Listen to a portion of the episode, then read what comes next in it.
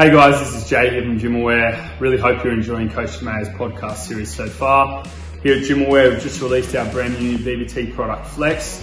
Um, so I just want to give you a bit of insight into what it is and how it could help you as a coach or athlete. Flex uses brand new laser optic technology to measure barbell velocity, so like GymAware, it's highly accurate. The device connects straight to your iPhone or iPad. We've had an independent validation study to confirm that Flex is highly accurate. We have loads of awesome features already, and our experienced development team continues to work on software updates each and every day. Key performance metrics are available, including both peak and mean velocity, peak and mean power, distance, bar position, and bar path. If you guys want any more information on Flex, velocity based training, just be sure to reach out, go to our website, check us out on socials as well. But for now, we hope you enjoy the rest of Coach DeMayo's podcast.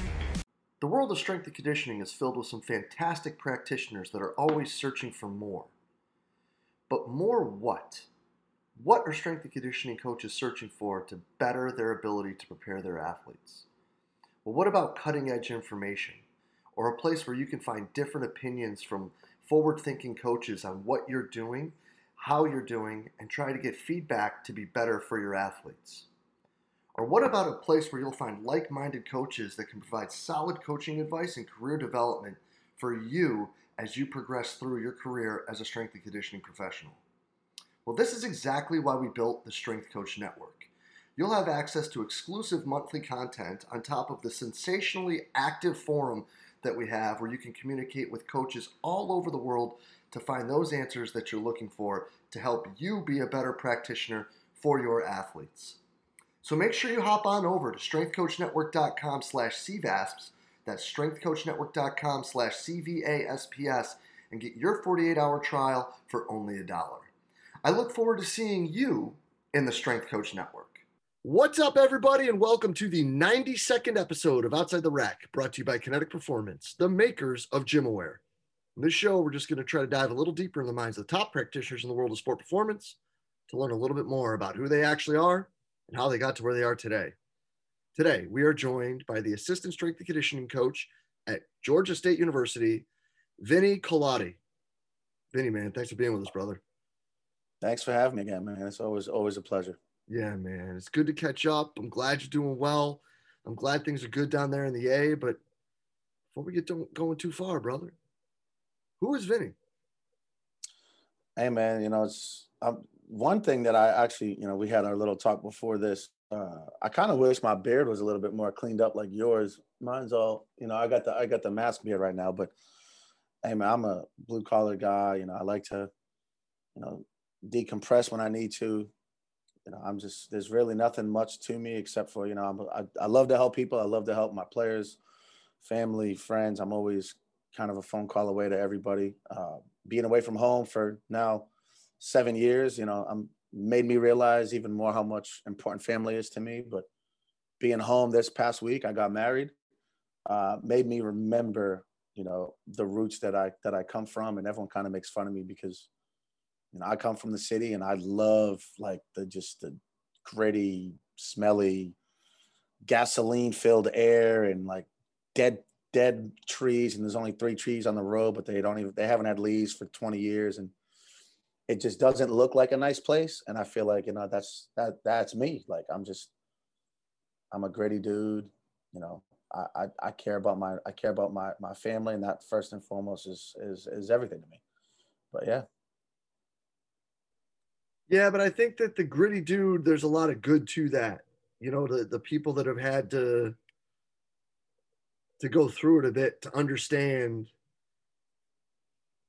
that there's a lot of good even in those dead trees. Oh yeah, like you know, I I feel like you build character when you go through things. Um, I think that's when your character really flourishes. Uh, and by no means was my you know upbringing you know some of the some some horror stories or anything like that but you know when you have to when you grow up in a blue collar city with with a blue collar family and you know you got to manage things you got to budget things you know unforeseen things happen whether it's you know friends that have passed away from circumstances that you just can't fathom or understand because they're just you know it's it's all of a sudden Uh, you know, then you see, you know, financial struggles from your family. You see friends struggle. You know, I think when you go through those types of events in life, it's it's really hard to build thickness of skin, in my opinion, in any other way. Like we get a chance. I, I, I love the idea of like people say that, you know, you know, we're grinders in our profession, you know, we we do this, we work 16 hour days. Yes, we do. You know, we we work those long hours. We ain't construction workers. We're not union workers. We're not working for the T. You know, we're not, you know, doing these hard manual labor jobs that they're doing for 12 to 14 hours. Like we come to work like this. We each got a t-shirt on. We got shorts on. We're able to talk in the middle of the day when, you know, some of us start our day at 6 a.m. Well, those dudes start their day at 4 a.m. And that means they're getting up at three, they're getting to the work site at four, you know, so it's, you know, I, I think sometimes we overhype, you know, the grittiness of our field and we, you know, don't give credit to, you know, some events that may have happened in some previous life where, you know, guys have had a, men or women have had a battle through things and you know, our job is not as hard as we perceive it to be at times. I think that that's probably one of the best lines I've heard, man. Is I think that a lot of the time we really do like to, uh, I don't even know what the word is, like exaggerate, but like more like make it like it's a, like a hero status.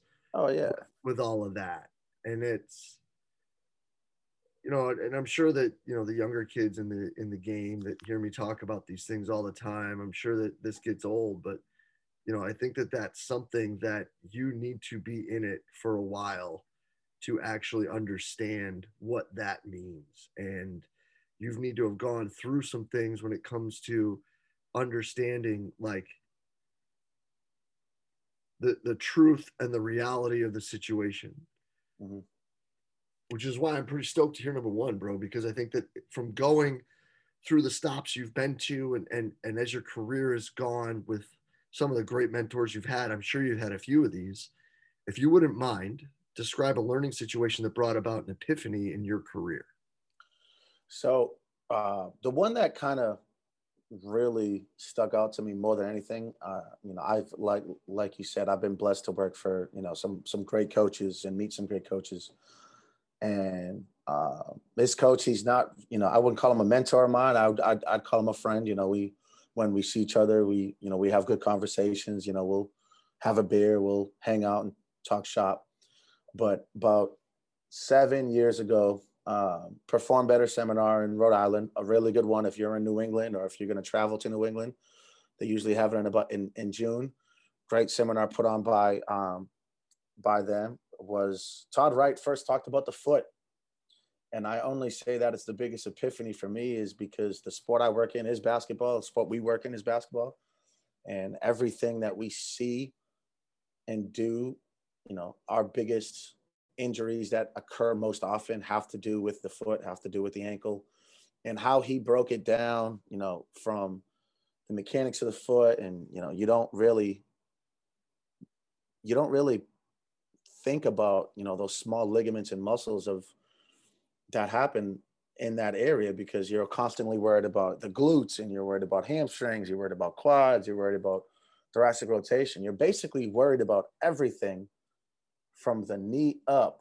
And i feel like the last seven years people have been really paying attention to the ankle and the foot. And it's probably been even more so the last two years because of all the information that that has come out. And it's really it really kind of like put a light bulb on me because not to say there's always every every injury is a little different. If you have you know a knee issue you know even though you might have quad tendonitis it might be different from someone else's even though it is the same injury the mechanisms could be different but every single time i have to get a kid back from some type of whether it's an overuse or a pattern is not working well, I always go to the foot first.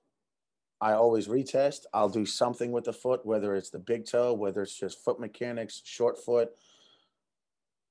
For some reason, every time I do something with the foot, every single time, I always get a results. I always get a positive result. Sometimes it's less than others, but I always get some type of change. And to me, that's like, okay, you know, you use that old saying of, you know, you got trees grow trees grow from the ground up. Well, our bodies is the same way. If we don't fix those mechanics in the foot, it doesn't matter the mobility drills, it doesn't matter the mechanic drills, unless you get your your your your foot mechanics on point, you're still going to be doing the same thing over and over and over again. You might have fixed it, you might have fixed rotation in, in, in the T spine, but if you're run, if you're jogging or running with excessive rotation, you know, is that because you don't have good quality foot mechanics? Is that because you don't have good dorsiflexion? Is that because you can't pronate when you're trying to explode? Like a lot of that for me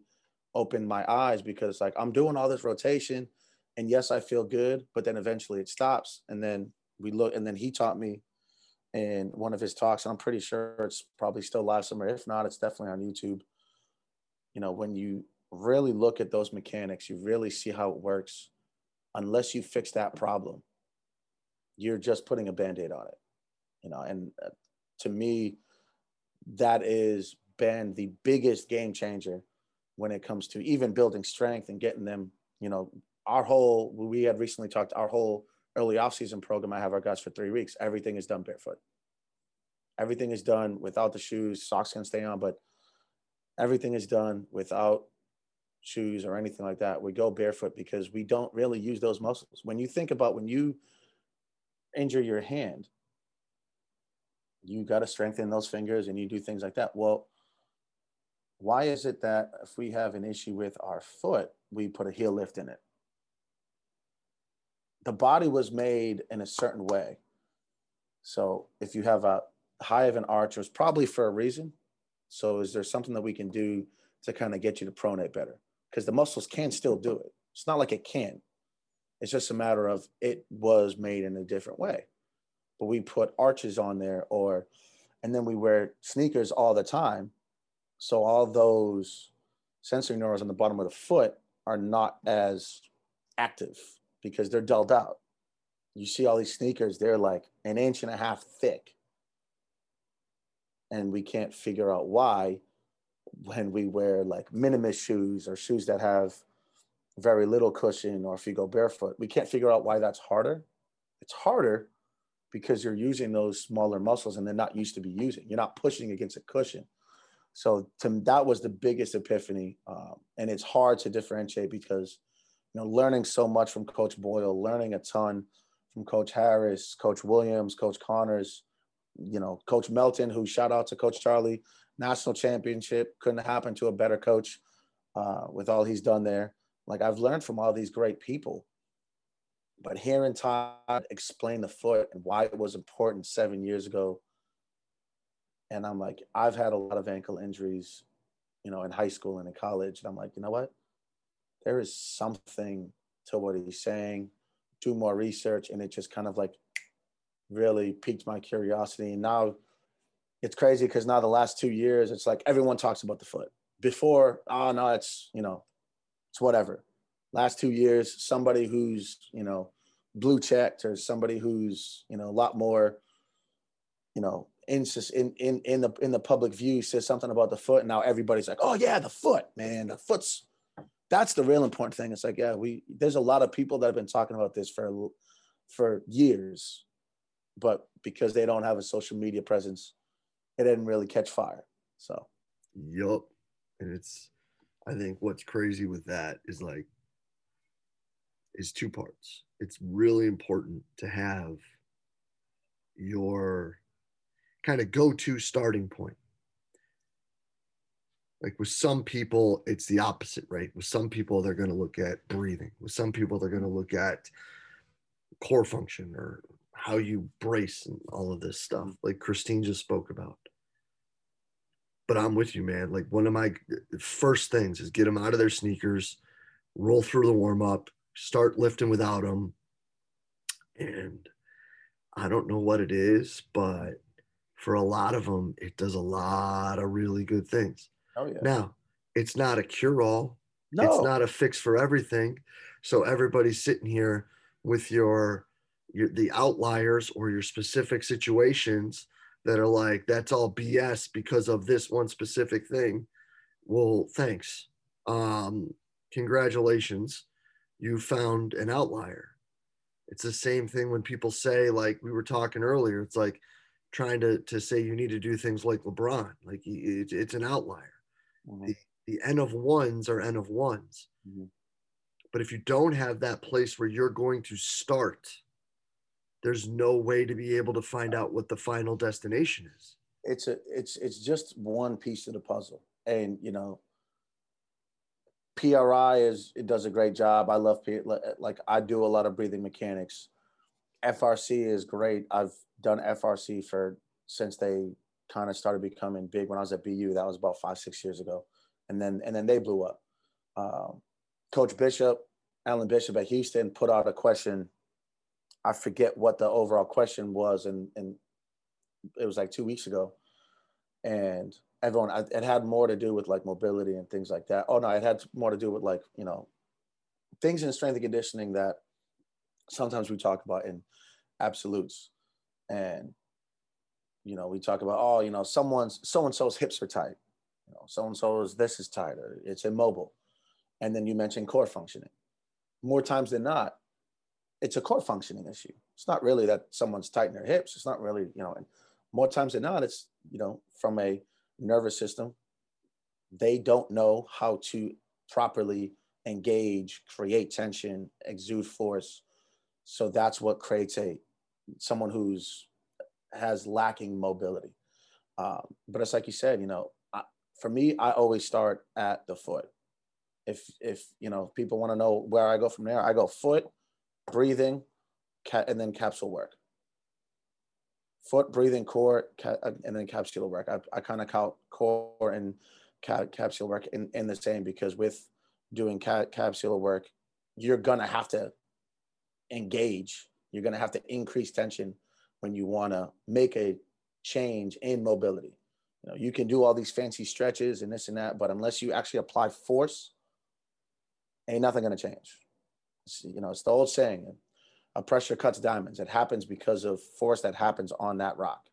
If you want to create a change in a joint, if you want to create muscle change, if you want to increase muscle, you have to apply the, the needed force for that adaptation. Um, but you know, for me, it's my starting point. It's it's where I always go, um, and then it's like I said, you know, I always get some result, whether it's dramatic or whether it's just a little bit and then I know like, okay, I got a little bit there. I did what I needed to do. Now I'm gonna move on. It's never the end all be all. I don't think there's any absolute or end all be all statement in our profession whatsoever. There is a million ways to skin a cat. We've heard that from the beginning of time. You know, like you said, some situations are better than others. You might find an outlier where, you know, I did all this big toe work and nothing happened. Okay. I've done a ton of core work. I've done a ton of breathing work. And sometimes things didn't happen because that wasn't what was needed in that scenario. Yeah. And in order to be able to find out or to come to those conclusions, you've got to be inquisitive enough to continue to ask questions and continue to dig and to continue to to not be okay with just being okay. Mm-hmm. So that brings us to number two, buddy if Vinny could ask one question and he knows he's going to get the answer to it, what would that question be and why? So, from a strength and conditioning standpoint, and I think we all kind of know, would like to know what is the utmost optimal way to train an athlete? Like, if there was a blanket program, what is the most optimal way? What is it? You know, is it a combination of modalities? Is it a combination of VBT? Is it a combination of uh, concurrent training systems, conjugate? You know, is it just one system? Because in every single research paper that we have seen, we see positives for undulating that say this is the best, but then we also see other papers that say no, it's not the best. Linear is no, it's not the best. Conjugate is. VBT is good if you have this prerequisite. Conjugate is good if you have this, but you know there's always an if like we just said there is always a situation where it might not be optimal. I would love to know what is the most optimal one we can do at all times with everything. Um, maybe I can stop reading books if someone just told me that, um, because you know, I don't know about a lot of coaches out there. I use a multitude of programs to work with my guys. Some guys do auto regulation because that's what they're on. Some guys do more tempo work than others. Some guys are undulating. You know, for me, I think in the in the sport of basketball, I like undulating better, um, mainly because coaches, sport coaches, and we've all had them, they're up and down. Undulating allows you that flexibility because if you know they're going to be up and down, it allows you that already implanted in the periodization. And I know that's a topic that, oh, periodization is a waste of time. I still think it's, no, there's periodization and then there's having, and to me, that means having a plan. Will I divert from the plan? Yes, but I'm, my goal is still the same my goal might still be strength speed on that day. It might be strength on that day. It might it might be speed strength. I'm going to plan for it. Um, I still use the word periodization. I know other people like to say planning, but to me they're two and the same. And then my other answer would be for life. You know, I would love to know what is the absolute key to happiness. You know, someone growing up, you know, for how I grew up, you know, money was always something that we needed more of. Um, so, you know, some people would say, you know, having a lot of money would be happy. And then you might talk to somebody who has a lot of money and they say, you know, I have a lot of money, but because I did the things I needed to do, because I worked X hours and I was dedicated to my profession, to my business, you know, I don't have the relationships that I wish I had from somebody else. So what is that balance? You know, is there an optimal number? Like if you told me, hey man, you can make, I don't know, you can make 150K and have X amount of, you know, social relationships, family, kids. This is the optimal number. The optimal number is two kids, 150K, uh, $350,000 house, whatever that number, whatever that scenario is. Someone told me this is the scenario where you are going to be optimally happy. You'll be able to have time with your kids, with your wife. You'll be able to travel. To me, that's what I love to know you know what is what is the key to happiness what is the optimal scenario for me to be happy the last one's gonna be hard to answer man yeah i dig it though. Ain't nobody gonna know. No not at I all. think that's what we all want to be happy. You know Mhm. don't don't nobody want to wake up and be pissed off all day. Like that's that's just not a way to live. And there's levels to happiness. There's everyone has a different approach of what they feel is happy whether it's again whether it's money whether it's relationships.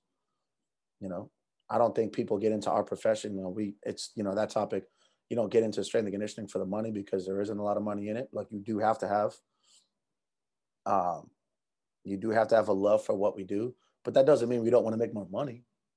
That doesn't mean we don't enjoy when we when you know to get paid for what we feel our services are deserving of. It just means that hey man in the, in, in, the beginning with a master's, you're probably going to start at 40 and you can work your way up and you can make crazy money like like some of the guys do in our profession in football, basketball, baseball, and even some some hockey strength coaches. Like you could it's not it's not to say that you can't make that money. It's not to say that you can't do stuff on the side and do what you're doing and not and and you know impacting the next generation and the generation that that, that we live in and that's going to bring forth some some more revenue, speaking engagements. Like there's always ways. Like to me, it's there's always ways to make more money. Uh, it's just, you know, when we get into this, it's knowing like, hey, it's gonna it's gonna take some time. It's whether or not you have the patience to do it, and you have the love for what you do. Because it's like our last conversation. You know, you don't have experience. Well, I'm not paying you seventy grand if you don't have experience, just because you have a degree. There's a lot of people who have a degree there's a lot of people who can go to school and can cheat in class and can find ways to get good grades. That don't mean that they're the greatest at what they do. Experience gets you there. So to me, that's just, you know, how it goes. I dig it, man. And I, I couldn't agree more with all of that. And I think though, one thing about what we do is that you've got to have some blue collar to you. You've got to be willing to work and you've got to be willing to put some other things on the back burner to make sure that you're able to take care of everything that is required to do what we do. But I think that one thing as we start becoming closer and closer to being the old heads in the field, we've learned is you've got to have an escape and a way to get back to neutral too. Oh, yeah. So what's Vinny's escape, bro? That's crazy, man. Because I was actually thinking about this the other day. I'm going into my ninth season of college athletics. Nine, and I, I, I couldn't even fathom that I would even get to this point. Um, when I first started, I mean, everybody knew whether you want to admit it or not. Everybody knows who Jay DeMayo is. Ten years ago, they know him even more now because of just what you do for our field. It is widely known, widely respected, and you know, I think this goes without saying. We all thank you for all the stuff that you do because, again, this is on your own personal time. This is not something you have to do. And, you know, I, I would hope that, you know, this type of work that you do gives you some grat- gratification knowing that you're impacting everybody else. Um, for me, I love the hoop, man. And when I was at Boston University, I, you know, we played noon ball three, four times a week and you know it was a blast. You know, obviously when the season's on, you know you don't play as much. You might play once, maybe twice a week, but once the season was over, it was like three, four times. Whether it was, you know, I was the only strength coach that played, and then it was, you know, the basketball staffs.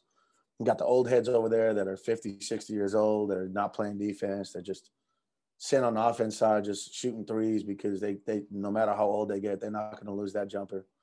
You know, ECU, um, was great. You know, shout out to my guy Davon Gordon. He's at University of Pittsburgh. He works with football. You know, me and him had some battles going back and forth. We probably played two, three times a week. And then now coming here at Georgia State, same thing. You know, we got you know, I wear I, I, play with you know our head strength and conditioning coach JD Melhorn. Um, we got a bona fide lottery pick on staff, Coach Jarvis Hayes, who's who's who's across the hall from me. Who you know, anytime you want to really go back down to earth, you know, you don't really got to do with him to kind of realize like, yeah, this is that's what a pro looks like, you know, regardless of you know how many years he's been out of the game. So it's just always been it's always been fun, man. You know, I've it's I've always loved playing basketball. You know, the, the hoops just got up in uh in, in Atlanta, and so I went down there. The, I've gone down gone down gone down there now three times, and it's been open for about a week and a half. It's just fun, man. It's just you know you talk a little smack, you have fun doing it. You know, it's just it's not work. You know, even though like we all say like we love what we do, it's not doesn't feel like work. You know, at times it does, just because you know there's you know other stressors that we have to deal with. At the end of the day, we do deal with 18 to 22, 23 year old kids, and they ain't exactly the easiest people to communicate with when you're trying to you know make sure they're not making the mistakes that, that you made. So that does get frustrating at times. When you when you have your your outlet, and like I said, for me, it's basketball. It's just it's fun, man. It's just something just to kind of take you away. You, you feel like a kid again. For me, it's just you know bringing me back to when I used to play when I was a kid and playing for hours on end. I can't do that. I can't play for hours on end anymore without you know jumping on going into work the next day and telling my AT, hey, I need to go in the Normatec for about 40 minutes because I played for two hours uh, last night. But you know, just it brings you back to when things were pure for me. That's awesome, man. I think there's something to that that purity of just playing the game and yeah. you know having fun with it. Oh yeah. So and always good. It's always good when you get to play with people who are competitive and they like to play the game. And I've been lucky enough that you know I, everywhere I've gone, there's always at least one guy that's like, "Nah, man, come on, let's go hoop." But nah, so you know, shout out to everybody at BU that I played with, Dave Davon at ECU, who's at Pittsburgh now, and JD, who's who's my coworker here. That's awesome, brother. Vinny, as always, man, it's great to see you. It's great to catch up. I truly appreciate your time. This is fantastic, buddy. Thanks, big dog. Appreciate you having me, man. It's always, always a blast. Yeah, man. Well, we'll be in touch really soon, pal. Cheers. Thank you. Appreciate it.